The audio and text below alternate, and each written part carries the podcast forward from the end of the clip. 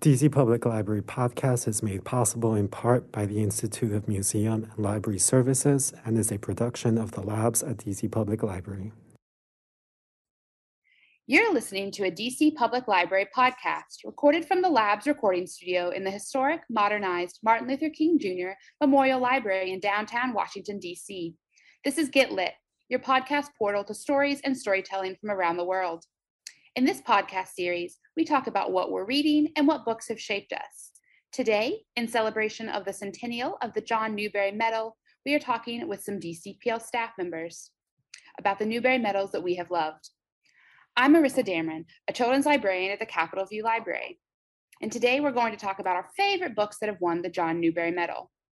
The John Newbery Medal is awarded each year by the Association of Library Services for Children to the author of the most distinguished contribution to American literature for children.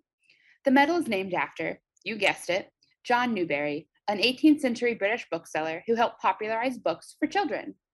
The Newbery Medal is given to the author of a book published the previous year for children between 0 and 14. This means that a picture book or a chapter book or a nonfiction book or a book of poetry could win. The first Newbery Medal was given in 1922 to Hendrik William van Loon for his book, The Story of Mankind.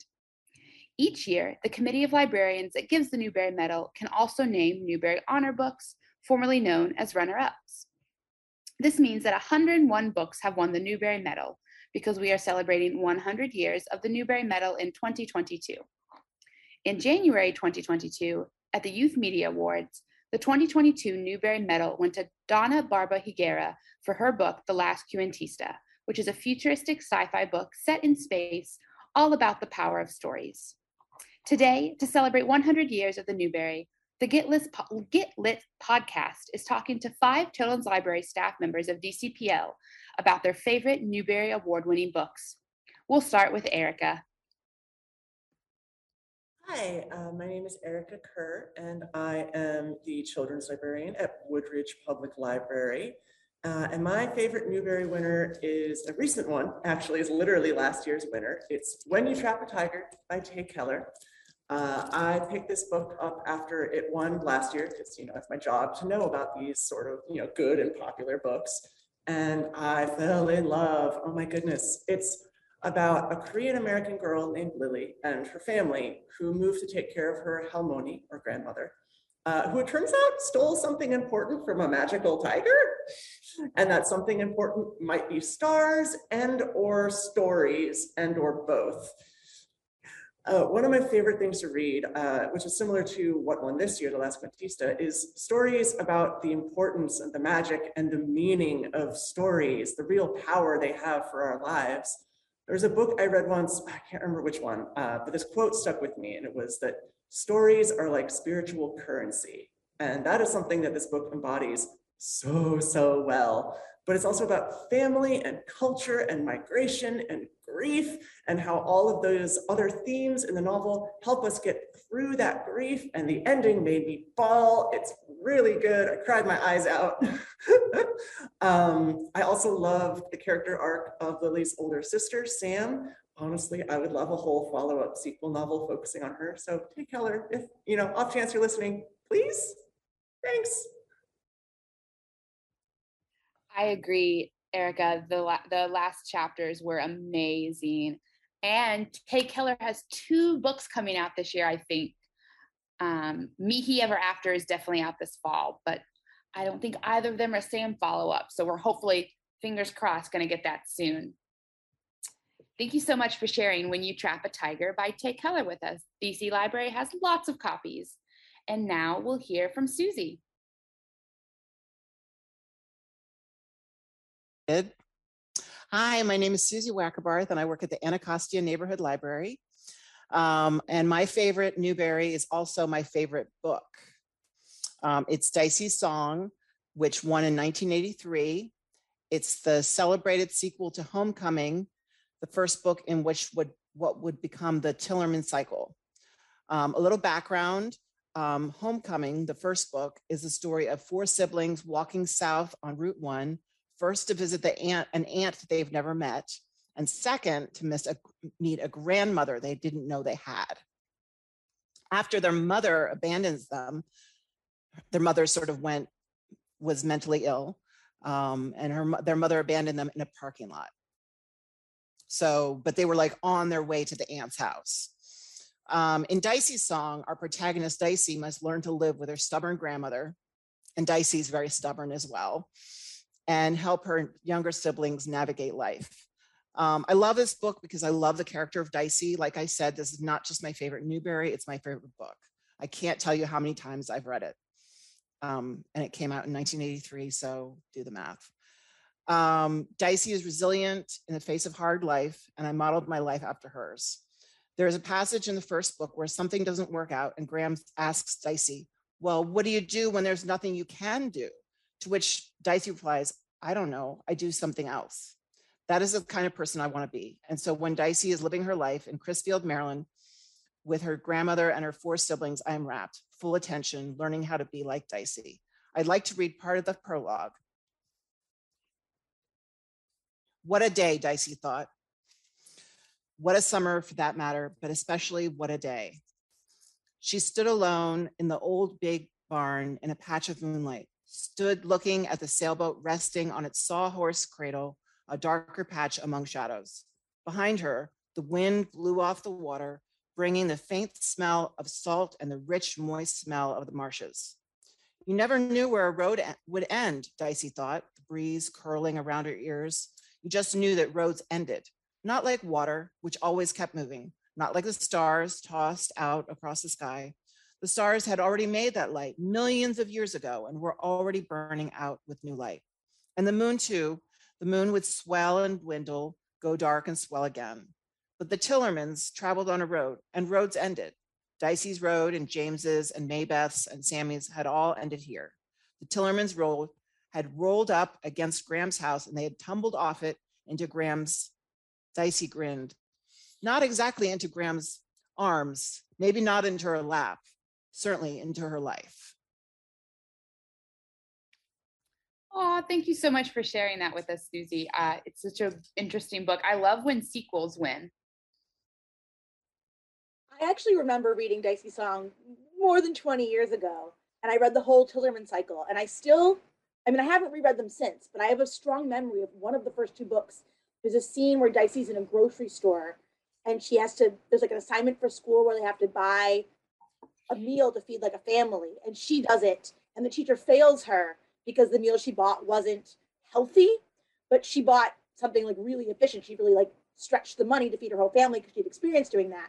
And I remember it was one of the first times I'd experienced reading a book in print that sort of brought up some of those issues, where like the teacher was coming at it from a very different perspective than someone who lived the issue. And that that scene still sticks with me.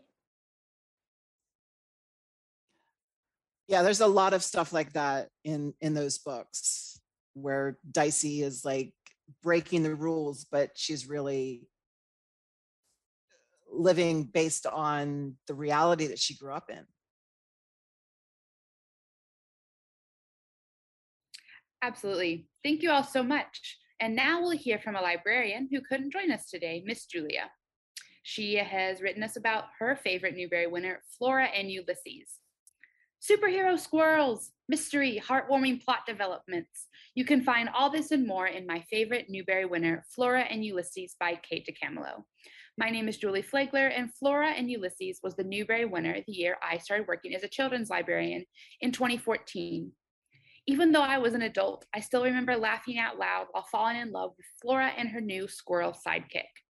The illustrated panels make it a great read aloud, and it's one of my favorite go to recommendations for readers of all ages. Kate DiCamillo has so many great novels, and I love them all, but this one definitely stands out from the rest.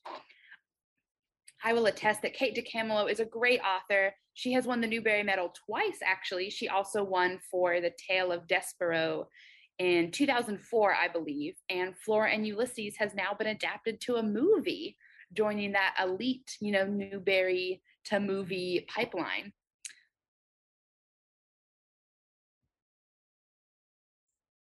I love Flora and Ulysses. I mean, if I hadn't chosen Dicey's song, I might have chosen Flora and Ulysses because it's such a hopeful book. I mean, you really just feel hope just come off the pages. Totally agree. And now we will hear from Shoshana. Hi, I'm Shoshana Ginsburg, and I'm one of the children's librarians at the beautiful Mount Pleasant Library. And I want to talk about two books. The first one I want to talk about is Holes by Louis Sachar, which won in 1999. And I want to talk about it because so many Newbery winners are serious. And a lot of them have a reputation for being the kind of books that grown-ups think kids should like, but not the kind of books that kids actually like. And Holes was one of the ones that I read and just thought was fun. And it's serious. I mean, the plot revolves around juvenile incarceration, and the adults in the book are very corrupt, but there's a lot of heart. But really, what sticks with you the whole time is that it's funny. Even when it's dealing with Stanley Yelnats being incarcerated at this crazy prison where he has to dig holes all day, it's funny. And that's something that mattered to me so much when I read books as a kid. And so many award winners, even ones I love, are dark and hard and dramatic.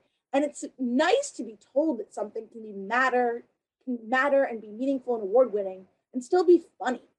It's sort of like the Oscars. I feel like every year the movie that wins it's just this like dark drama. But that doesn't mean that comedy can't be incredible too. And that's one of the reasons I wanted to talk about holes. But I also want to talk about The Gray King by Susan Cooper. I read one of Susan Cooper's books in sixth grade. I still remember this. My whole class read The Dark is Rising, which is the second book in this quadrilogy. and I was obsessed. I immediately became obsessed with Arthurian mythology and mythology in general. It's so interesting to see a book win that's like Dicey Song, part of a larger series and not the first book in the series. This one's the fourth.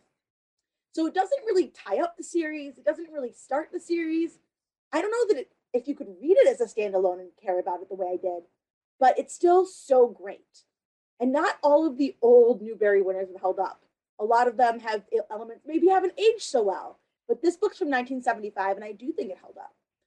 It was interesting in a way. It was diverse to me a, as a kid because it's set in Wales, and like the, some of the characters speak Welsh, which is something I'd never heard of. It was a totally different perspective from mine, and I loved it.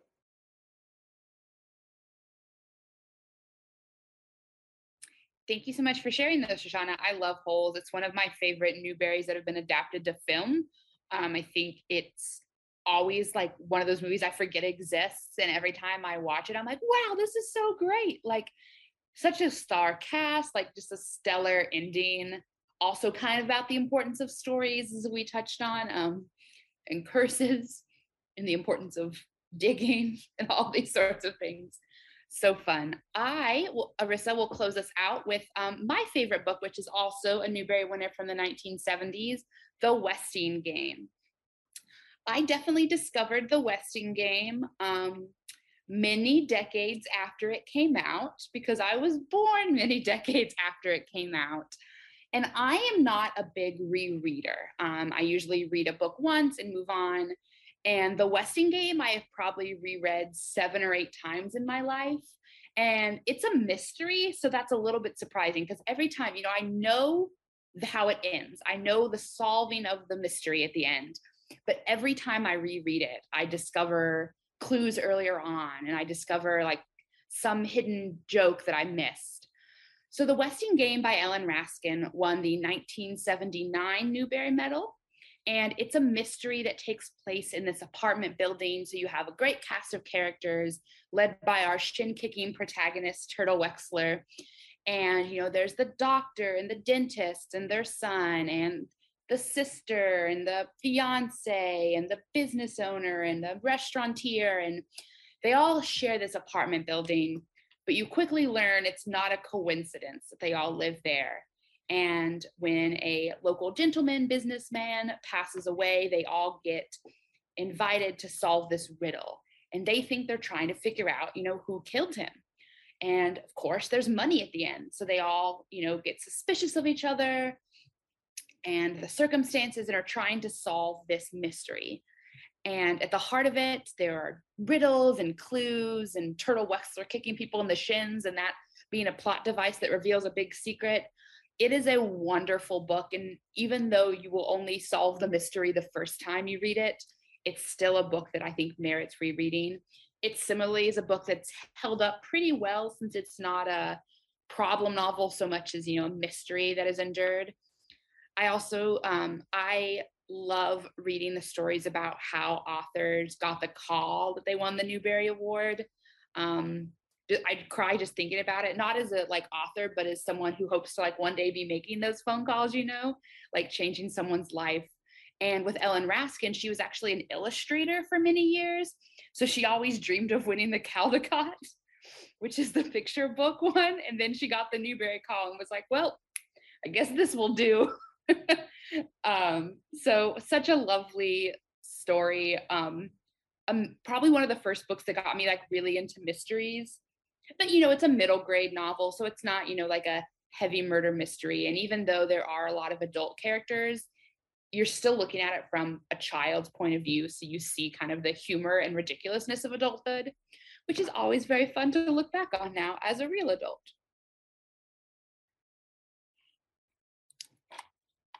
All right, thank you all for joining us for today's episode of Get Lit, all about the great books that have won the Newbery Award over the past century. All the books we talked about today are available for checkout at the DC Public Library. Have a great day and happy listening. You just tuned into DC Public Library podcast. Listen and subscribe at dcplpodcast.simplecast.com or wherever podcasts are available. Send us your comments at DCPL on Twitter or follow us at DC Public Library on Instagram and Facebook. Thank you for listening.